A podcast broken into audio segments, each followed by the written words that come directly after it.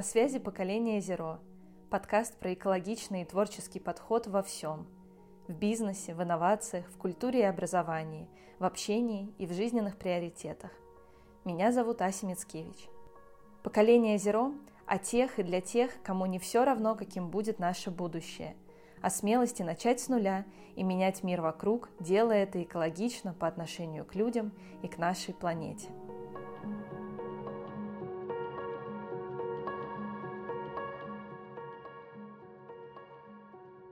Сегодня со мной на связи Елена Базу, предпринимательница, фотограф и дизайнер. Привет, Лена. Привет.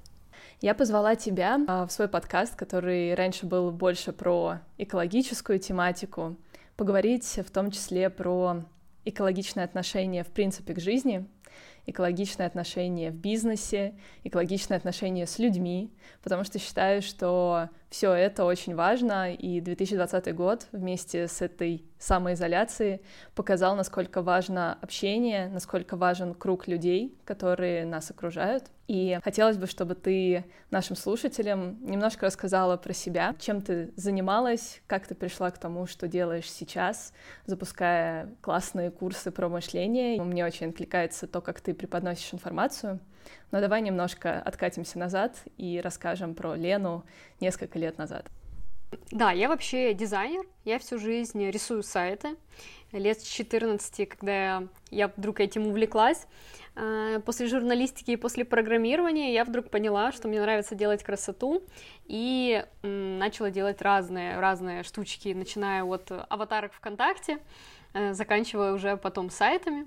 Работала и на фрилансе, и в офисе. В 23 года меня пригласили работать в Нью-Йорке, и я туда уехала после фриланса опять работать в офисе.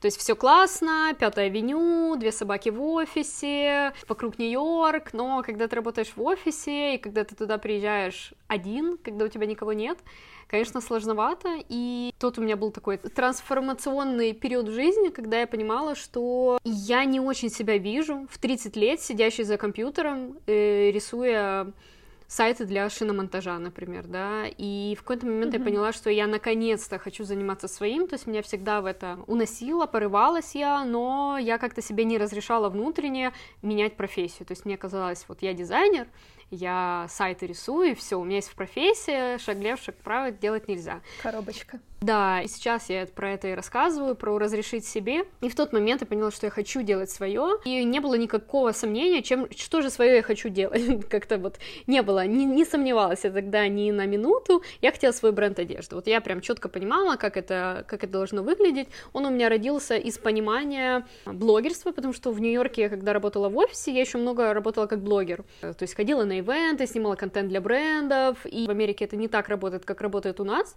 Работает немножко по-другому, тогда у меня было там 15-20 тысяч подписчиков, и я очень хорошо себя чувствовала, хорошие деньги на этом, на фотографии зарабатывала, ну, то есть на контенте в большинстве случаев. И самые большие деньги получали фэшн-блогеры. И я очень долго и упорно хотела переформатировать свой lifestyle-блог fashion, потому что я понимала, что это более прибыльно. Следовательно, у меня были очень большие залежи референсов, каких-то примеров, одежды, луков, как бы я хотела посниматься и так далее, и так далее. И потом вот эти вот все референсы легли в основу моего бренда тогда. И я начала им заниматься еще, когда была в Нью-Йорке, то есть я уже тогда приняла решение, что я уезжаю, но у меня там был контракт на год, и у меня еще три месяца было, то есть я начинала это уже летом 16 года, я уже начала, у меня тогда был партнер в начале, на самом старте, какие-то вообще минимальные вложения, там, то ли 200, то ли 500 долларов было, мы хотели сначала заниматься ну, привозной одеждой. Потом я в какой-то момент поняла, что мне дешевле шить дома, чем привозить. Потому что привозить mm-hmm. это всегда приезжает совсем не то, что ты себя ожидаешь. Ну и пошло-поехало, а потом я начала сортировать мусор и пришла к тому, что я хочу, чтобы мой бренд был этичный. И я начала шить из остатков тканей больших домов, вроде Лора Пиано, Бриони, я выкупала маленькими, ну как маленькими тиражами, какими-то тиражами ткань и шила из них пиджаки, рубашки, платья. Так, унисекс была, была у нас одежда, просто таких маленьких, чуть меньше размеров, потому что в основном основная аудитория была женщина. И потом я этот бренд закрыла, как раз вот перед пандемией. Почему? Потому что, во-первых, это пошло в разрез моих каких-то ценностей, в том плане, что я произвожу то же самое, что делает очень много брендов. То есть, когда три года в этом варишься, ты уже знаешь все бренды, кто что шьет, у кого какие там дублерины и так далее, и так далее. И ты понимаешь, что есть много брендов, которые в большем масштабе этим занимаются. Ну, я тебе, получается, узнала как раз в офлайне, потому что мы с тобой познакомились да. в офлайне, а не в онлайне. А, ты подошла ко мне в кафе Flora No Fauna, и мы просто чуть-чуть поболтали, ты немножко рассказала про свой бренд, а, и я тогда вообще узнала о том, кто ты и чем ты mm-hmm. занимаешься. Вот, но вот этот вот э, переход от экологичного устойчивого бренда в то, что ты делаешь сейчас, а, насколько он был прост для тебя? То есть э, ты говоришь о том, что, в принципе, поняла, что не хочешь быть чем-то одним, то есть не хочешь быть просто дизайнером, но насколько такая резкая смена парадигмы была для тебя удобной? Я не скажу, что она была резкой, потому что насчет бренда я уже думала давно, то есть что с ним делать дальше. Было два варианта развития. Или идти в масштаб и делать объемы, то есть шить уже объемами, или признать, что я у мамы дизайнер, и я там готова на те какую-то тысячу долларов в месяц э, просто шить дальше одежду. Ни тот, ни тот вариант мне не подходил, и у меня не было, знаешь, вот насколько я помню, вот этого внутреннего поиска, а что делать дальше? как-то как этот вопрос не стоял в моей жизни тогда. И насчет бренда, то есть я четко поняла, что я хочу приостановить производство и подумать, что я хочу дальше с этим именем делать, потому что как бы имя раскручено, да, просто, просто взять его, там, удалить Инстаграм было бы немножко глупо. Вот, поэтому я больше говорю, что оно у меня сейчас на паузе, я бы хотела это переформатировать в мультибренд. Просто сейчас такая ситуация в мире, что это не очень актуально, ну, uh-huh. А к тому, что я начала обучать, я пришла тоже относительно случайно я в Инстаграме сделала такую штучку, что расскажите обо мне в сторис, и я сделаю, проведу как бы бесплатную консультацию в Телеграме. Ну, то есть вы мне зададите вопрос, а я вам развернуто отвечу на ваш конкретный вопрос. Mm-hmm. Это было в формате поднятия активности, помощь людям, ну, то есть что-то между, да, то есть я не какого-то прогрева, знаешь, как сейчас вот делают, или специального какого-то анализа аудитории, этого не было. Пришло больше ста человек, и где-то на двадцатом человеке я поняла, что человек задает один и тот же вопрос, ну, все люди задают одни и те же вопросы, и я отвечаю одно и то же. И я подумала, зачем я буду продавать свое время, если могу продавать свой опыт. И я буквально там за две недели тогда упаковала первый свой поток по личному бренду, поняла, что это востребовано, что это нужно, что и мне есть чем поделиться, я могу это структурировать, все знания, да, то есть люди как-то знают, что-то там вырвано из контекста, что-то там. Мне хотелось это выстроить такую ровной-ровной структурой. Вот, я это сделала, и это прям имело очень большой спрос, и мы тогда, ну, я тогда одна была в команде, команде одна, а, сама все делала, и сайт сделала, и запуск делала. Ну, так, сайты всю жизнь делаю, да, техническая часть для меня как бы не сложность. И тогда, да, я за лето заработала почти 30 тысяч долларов, и mm-hmm. это для меня было такое вау, что так можно было, да? вот, и для меня это было легко, то есть, и поэтому я очень хорошо понимаю, что когда легко, вот там деньги, вот там, знаешь, не то, что легко в плане легкие деньги, вот это не про это, а про то, что мне легко это делать, а для другого это есть ценностью. Вот вот когда это мэчится, когда это э, встречается, вот это самый лучший результат, потому что, а, забегая уже вперед, я там других ребят консультирую тоже по запуску, по разным темам, от макияжа до психологии, например, да, и я понимаю, что далеко не у каждого получается запускать курсы, далеко не у каждого получается набирать mm-hmm. группу, далеко не каждый может классно, вовлекающе работать с аудиторией, далеко не каждый любит давать обратную связь, ну, кто-то хочет записать, например, какую-то какую-то инфу и ее продать, и это не идет, потому потому что, ну, как бы люди понимают, да, в чем ценности, как бы на это не идут.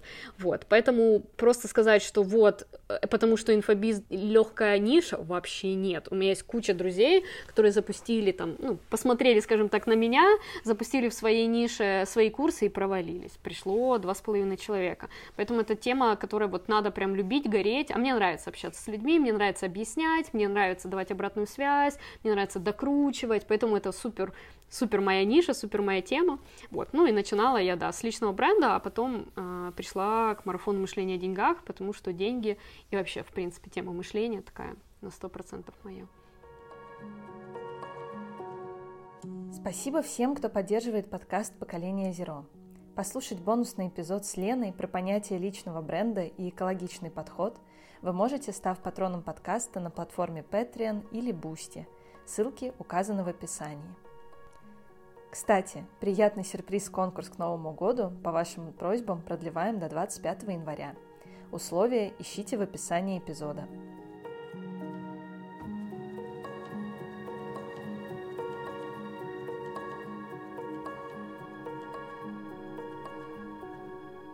Какая у тебя миссия?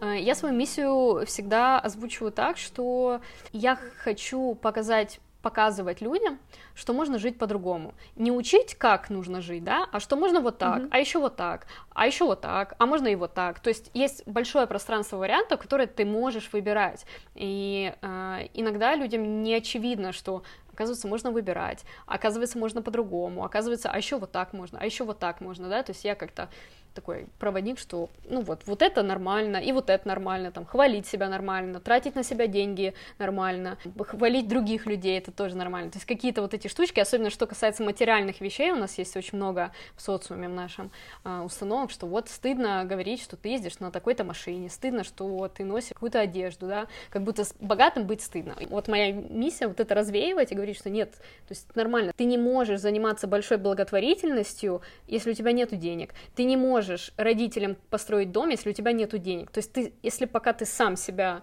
не спас, пока сам ты не стал богатым внутренне, как бы духовно и материально, ты не можешь другим лю- людям помогать, да, то есть очень странно хотеть помогать другим людям, когда ты сам еще не доедаешь. Ну, понимаешь, да, это вот, вот, вот этот такой перекосик. Угу. Там спасать амурских тигров э, или кого-то еще, при этом самому себя еще не спасти. Это очень частая тема, на самом деле, в экоактивизме, и из-за этого мы очень часто выгораем, потому что кажется, что проблема такая глобальная и большая, и она гораздо важнее, чем я, а значит, я — это на втором месте. И mm-hmm. это как раз основная проблема, почему там я в первый год экоактивизма выгорала, мне кажется, раз пять-семь, может быть, больше даже, когда ты просто ложишься с температурой в 40, у тебя нету никаких признаков простуды, ничего, твое тело просто говорит лежать, потому что, ну, все, mm-hmm. ты на исходе. Скажи, пожалуйста, а вот э, про личный бренд э, понятно, как ты пришла к этому, а почему именно мышление о деньгах? Почему именно эта тема, из чего она выросла? Вот этот продукт, марафон мышления о деньгах, он полностью сформировался от запроса аудитории. Я просто рассказывала на эту тему, потому что она мне была интересна. Ну, то есть без каких-либо целей, без каких-либо прогревов и так далее. Это вообще не было еще ничего такого на рынке. Никто об этом ничего не понимал, не знал. И я просто делилась тем, что я знаю. Я очень много тренингов проходила, курсов, книг, всего. Вот нету какого-то одного, да, что вот так раз и э, прям поперло, да.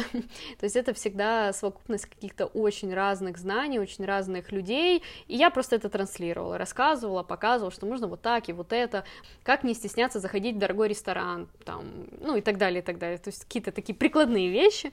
И я видела, что людям интересно, люди хотят, люди спрашивают. И я подумала, что я хочу эти все знания упаковать структурно, да, не в прямом эфире как-то вырванными фразами там говорить или отвечать на вырванные вопросы. Я хочу это выложить в красивую структуру, я просто люблю там списки, списки, у меня есть списки со списками, да, а, вот эту вот структурность люблю, и а, я подумала, что мне классно было бы это сделать в каком-то продукте. Я долго думала, как это сделать, ну, в плане вот видео или аудио, или там вживую, ну, и пришла к формату аудио, это очень классный формат, когда тебе не нужно отвлекаться на видео, то есть ты можешь там, условно, чуть не закрытыми глазами об этом слушать и проникаться, вот, то есть какие-то свои инсайты получать, поэтому для меня очень важно этот вообще самый главный мой проект, на самом деле, этот марафон, потому что он помогает людям взглянуть на себя, на мир по-другому. Просто, ага, что-то увидеть. И для меня вообще не важно, что я говорю.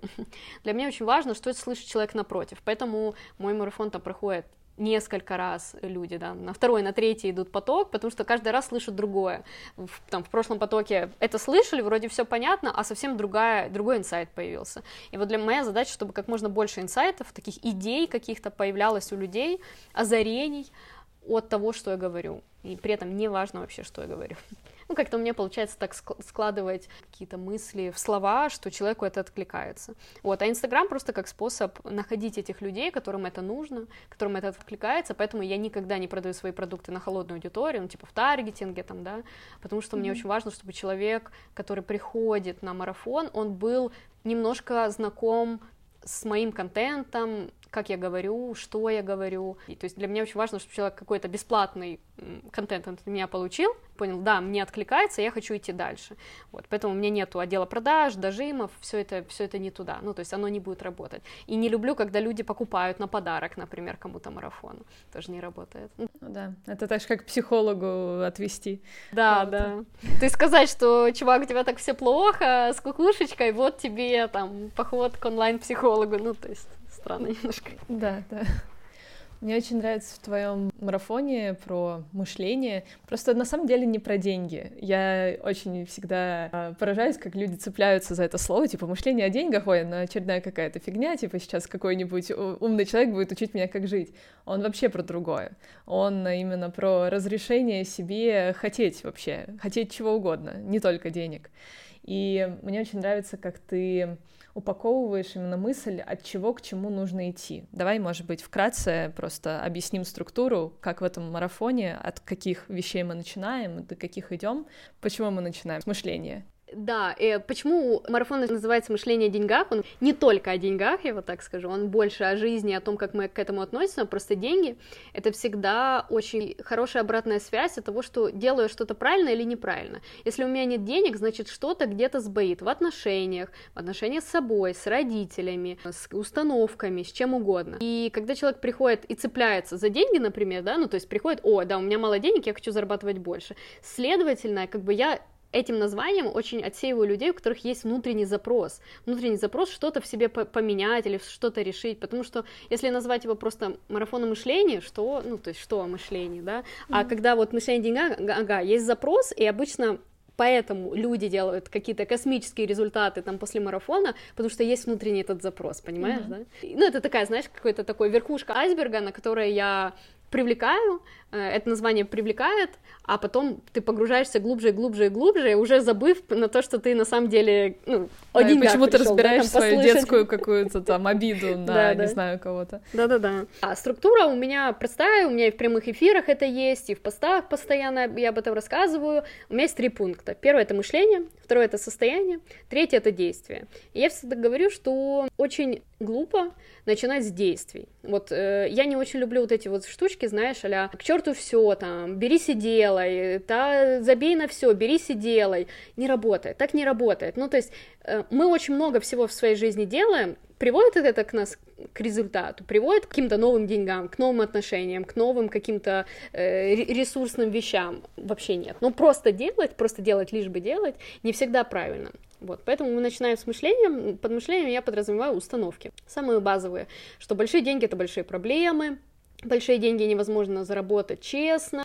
стыдно быть богатым, стыдно быть богаче родителей. А что скажут люди? Чтобы зарабатывать большие деньги, нужно упахиваться, 24 на 7, а я не хочу и так далее. То есть это все про мышление, какие-то базовые штучки с детства, от родителей. Мы все, все оттуда тянем. И я с этого начинаю в первую очередь, что давайте-ка мы с этим разберемся. Рассказываю, как с этим работать, как э, трансформировать свои установки. Ну, самое базовое это взять установку, развернуть ее на 180 180. Ну, например, большие деньги — это большие проблемы, да, что может быть на 180, то есть напротив. А, большие деньги — это большие возможности. И ты такой, так, хорошо, большие деньги — возможности.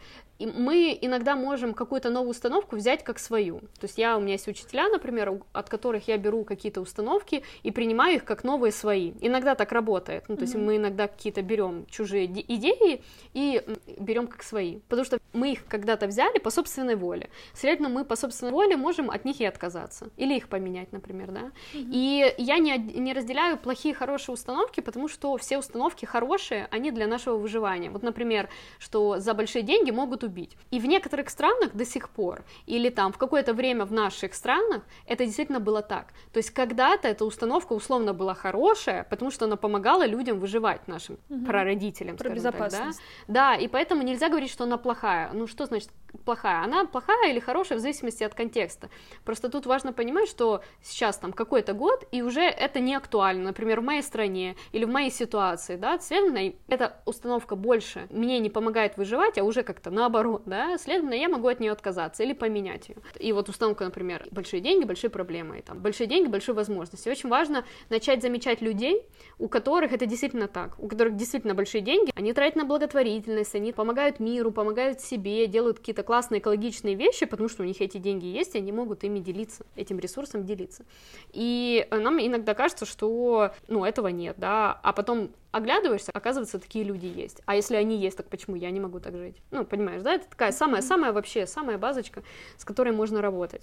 Иногда есть вторичные выгоды не менять свою установку, потому что придется что-то делать, придется по-новому жить, придется себе признаться, что я там 30 лет жил не так, а это иногда сложно. Придется иногда признать, что, например, то, что мне говорила мама... Не подходит сейчас. Да, мне не нравится, да, а, а у некоторых людей, например, есть очень сильная связка с мамой до сих пор, независимо от возраста, и для них признать, что мама не права, равно смерти. Ну, очень сильный mm-hmm. биологический конфликт, понимаешь, mm-hmm. внутренний. Поэтому просто так взять, ой, не парься, думай по-другому, вот нет. Вот прям с этим нужно работать самостоятельно в терапии, с книгами, на курсах. Вот я просто это всегда подсвечиваю, в какую сторону копать, скажем так, да, с чем можно работать. Дальше у нас идет состояние. А, потому что бывает так, что я такой вот умный, все понимаю, очень много книг прочитал, там в терапии работаю, все от головы понимаю, но не чувствую. Нету легкости, нету открытости, нету внутренней вот этой легкости, когда я говорю о деньгах, или когда я думаю, что я там что-то буду иметь, да, меня начинает сковывать. Вот это про ощущения, когда часто это бывает у людей, которые,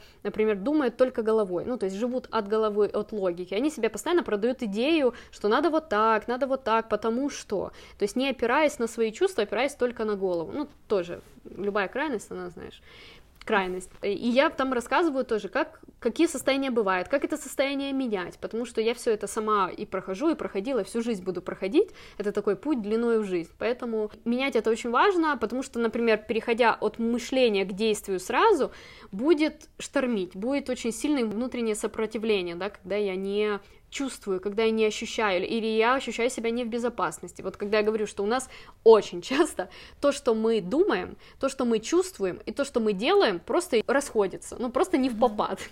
да? Я думаю одно, чувствую другое, делаю вообще какое-то третье. И наша задача это синхронизировать, вот сделать его единым целым. То, что я думаю, я думаю, что мне этот человек нравится, я чувствую, что мне этот человек нравится, и я говорю этому человеку, что он мне нравится. Ну, то есть хвалю его творчество, например, да, а не думаю, что он мне нравится, чувствую, что я ему завидую, а делаю, говорю, что он делает какую-то вообще шляпу. Понимаешь, да? И оно все mm-hmm. вот когда не в попад, то и в жизни такое, не, не, в попад. Ну, еще э, говорю про роли, когда мы играем не свои роли, когда я маме являюсь учителем, когда я подруге являюсь мамой, когда я мужу являюсь мамой. Это тоже всегда очень сильно нарушает вот всю картину мира, когда не на своем месте, то и все в жизни, оно так немножко перемешивается. Наша задача не то, чтобы условно все разрушить и такое все с чистого листа начать. Вообще нет. Нужно просто взять то, что у меня есть, и пересобрать в другой конфигурации. Пересобрать так, как оно должно быть, так, как оно должно быть, ну, как, как оно заложено изначально. Не бороться с миром, не пытаться его контролировать там, и так далее. Потому что мой мир, он для меня. Все, что происходит, оно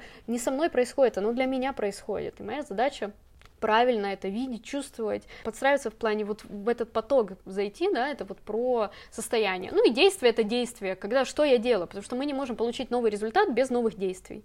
Очень глупо делать то же самое, что я делаю 10 лет подряд, и думать, что я сейчас начну зарабатывать в 10 раз больше. Ну, очевидно, mm-hmm. да. Вот эта проблема часто у людей, которые очень много чувствуют, то есть они очень много думают, они очень много чувствуют, что-то ощущают, в своей голове проживают жизнь, но не делают. Это про отношения с отцом обычно. То есть вот в эту сторону можно копать. Ну и действие это про то, что как много новых гипотез я придумываю и как много я их реализовываю. То есть сколько новых действий я делаю за единицу времени. Можно сделать 10 новых действий за год и получить один результат, а можно сделать 10 новых действий за неделю получить тот же результат, только за неделю, а не за год, да? И да. тут не имеет значения, то есть я же проживаю эту жизнь, ну, то есть время идет, годы идут, какая разница, сделаю я 100 гипотез, там, идей реализую, или одну, ну, какая разница, время-то все равно проходит, так почему бы не сделать 100, если мне это интересно, мне это нравится, ну что, кто-то будет осуждать, кто-то будет там рассказывать, что так нельзя жить, так кто это придумал, почему я должна опираться на какое-то чужое мнение, которое человека, который не живет мою жизнь. Вот. Да, это как раз перекликается с твоей миссией, показывает, что можно иначе, что можно ездить на Тесле и сдавать в сортировку вторсырье в Киеве. Вот, и это абсолютно окей. Я помню, как я зашла на YouTube твой, ну, когда мы познакомились, начала смотреть и такая, прям ну, срыв шаблона, типа, что? То есть как, как человек сейчас сделал? Почему он так сделал? Ну, потому что действительно мы живем одну жизнь. И мне вообще кажется, что когда мы вот сейчас с тобой обсуждаем это в контексте какой-то экологичности, здесь надо понимать, что э, экологичность, когда я разговариваю с тобой, для меня это не там спасение планеты или спасение человечества, да, или еще чего-то такого, а это про баланс и гармонию. То есть было бы странно, если бы Лена, которая делает такой курс, потом бы как раз его продавала в холодную, устраивала бы жуткий таргет, и у Ивлеевой появлялась бы реклама, да, то есть было бы очень странно, потому что это было бы не в гармонии, было бы что-то странное, было бы непонятно, почему ты так делаешь. И мне чем нравится твой пример, тем, что ты как раз помогаешь людям выстроить эту некую систему у себя в голове и расставить правильно приоритеты, чтобы все, все между собой было гармонично, чтобы как раз то, что я чувствую, то, что я хочу, да, то, что я думаю, все это с действиями вместе синхронизировалось.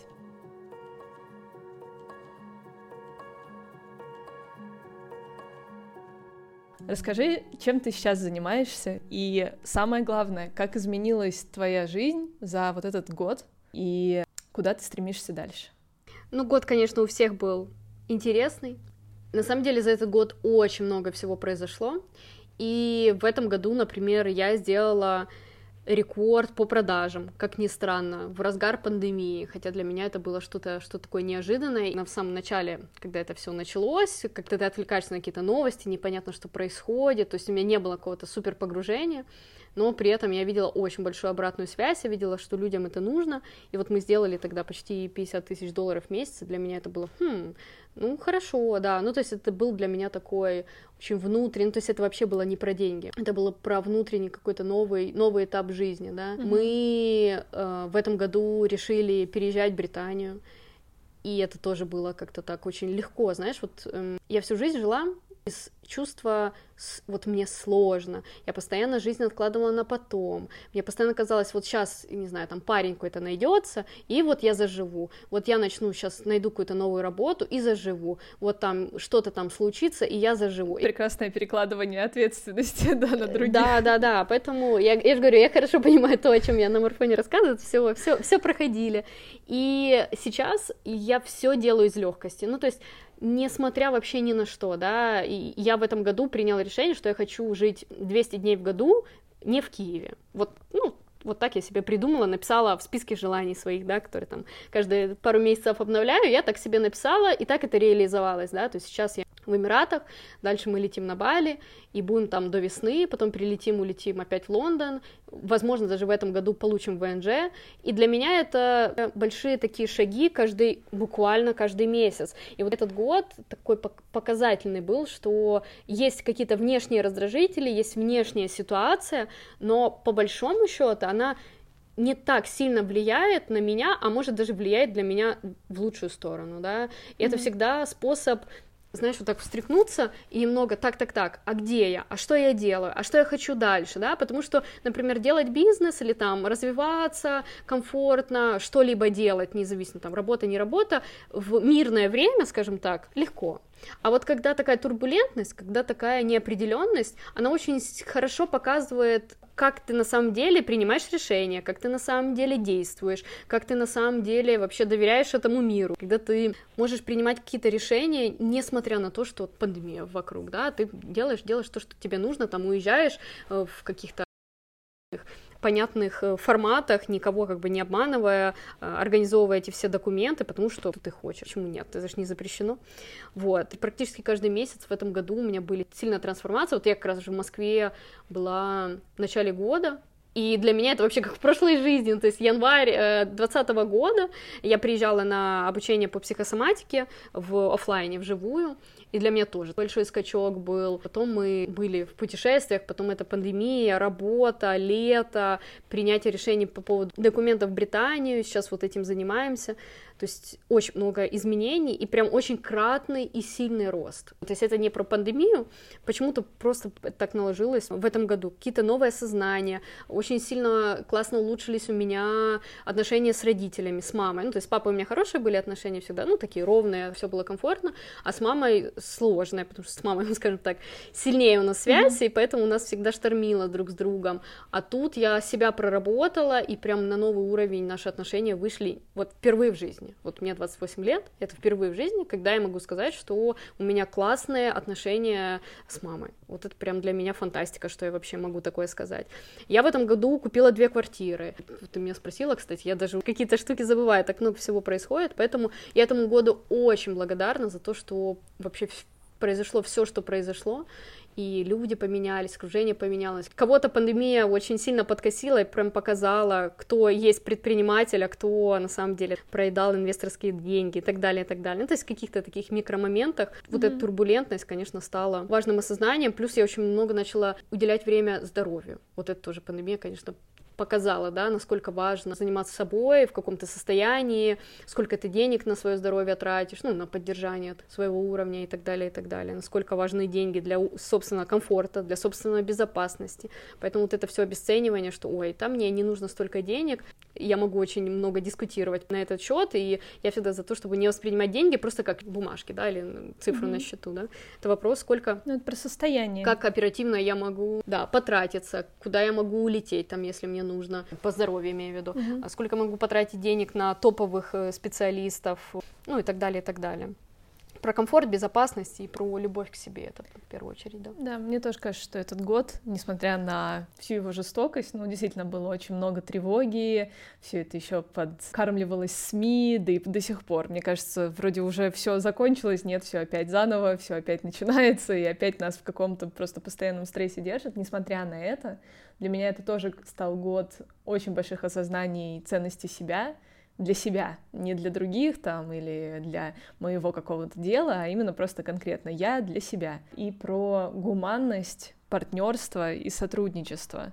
И я, например, со стороны, когда слежу за тобой, смотрю, что ты делаешь, ты для меня не то, что купила квартиру, еще что-то. А, это круто, но это не то, что я вижу. Я через все это вижу как раз вот этот рост и вот это вот умение простраивать отношения, общение с людьми и как оно развивается у тебя.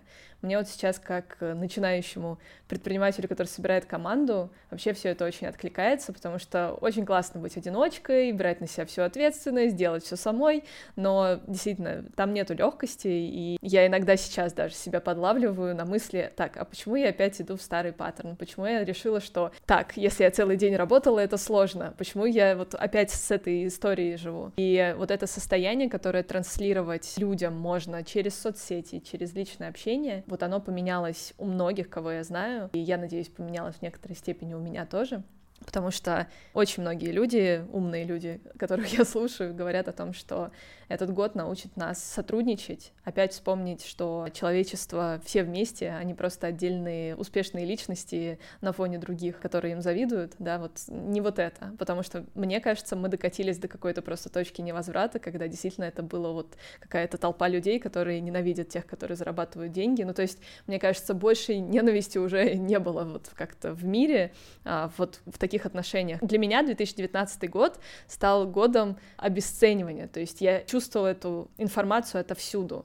То есть даже люди, которые делали что-то очень классное, их обесценивали, и я просто не понимала, что, что, что не так, почему это происходит.